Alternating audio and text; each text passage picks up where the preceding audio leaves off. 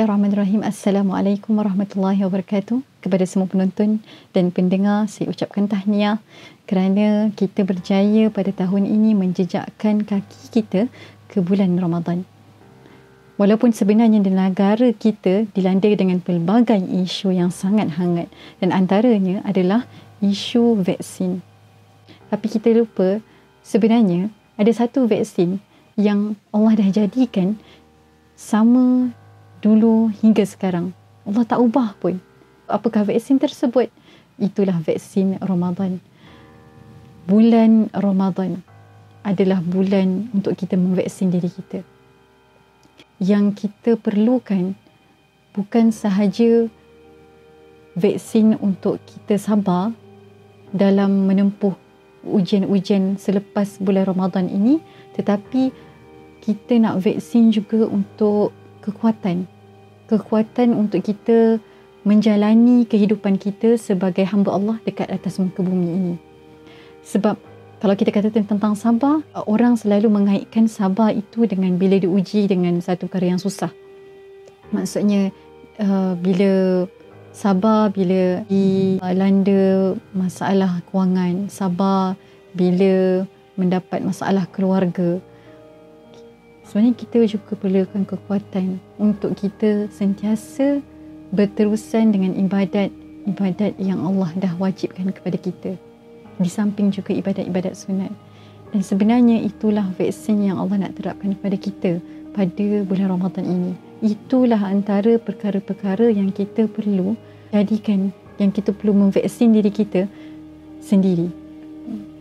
Kita perlukan kesabaran, kita perlukan kekuatan kesabaran, kekuatan uh, supaya bila kita keluar daripada bulan Ramadan ini kita boleh menghalang mengelakkan diri kita daripada terjerumus kepada perkara-perkara yang dilarang oleh Allah Taala.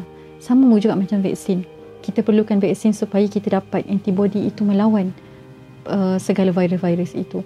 Kita juga perlukan vaksin rohani ini supaya bila ada hasutan-hasutan yang melanda diri yang uh, yang cuba nak dekat dengan kita, yang cuba nak menguasai diri kita, kita dapat halang dia, kita dapat buang dia, kita dapat elakkan dia. Bila kita cakap tentang vaksin yang perlukan kesabaran juga, kita kena ingat nak istiqomah itu perlukan kesabaran, perlukan kekuatan.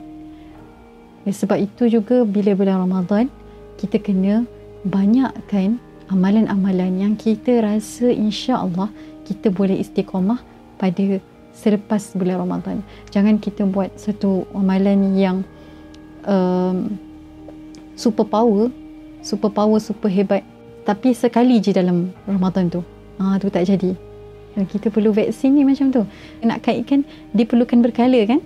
Kita kena ada uh, dos pertama, dos kedua, dalam bulan Ramadan ni kita kena ada 30 dos supaya benda tu kita boleh bawa sampai kita boleh jadikan benda tu sebagai rutin kita. Ha. Sebab tu kalau kita nak nakkan kita jadi seorang uh, yang tak tinggal uh, amalan sedekah contohnya, kita kena sedekah sikit-sikit setiap hari dalam bulan Ramadan ni. InsyaAllah bila kita keluar pada bulan Ramadan ni, bukanlah kata kita akan sedekah setiap hari uh, mungkin kita pun tak tidak mampu ataupun terlupa tapi satu kebaikannya contohnya adalah kita tak susah nak memberi sedekah. Uh, itu adalah salah satu uh, uh, petunjuk bahawa kita sebenarnya dah berjaya memvaksinkan diri kita uh, dengan perasaan uh, tak kedekut dah.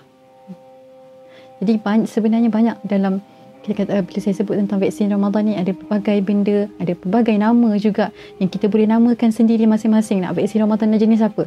Saya nak vaksin Ramadan jenis solat, saya nak vaksin Ramadan jenis sedekah, saya nak vaksin Ramadan jenis um, suka bertolong orang. Uh, saya nak vaksin Ramadan tahap bangun tahajud. Saya nak vaksin Ramadan yang um, suka senyum contohnya. Semua tu terpulang pada diri kita yang penting amalan wajib tu kita kontrol supaya benda tu kita dapat bawa sampai uh, keluar Ramadan pun kita dapat bawa dengan baik dan kita tambahkan dengan vaksin-vaksin lain tu supaya kita dapat bawa perkara-perkara sunat uh, tu hingga keluar daripada Ramadan.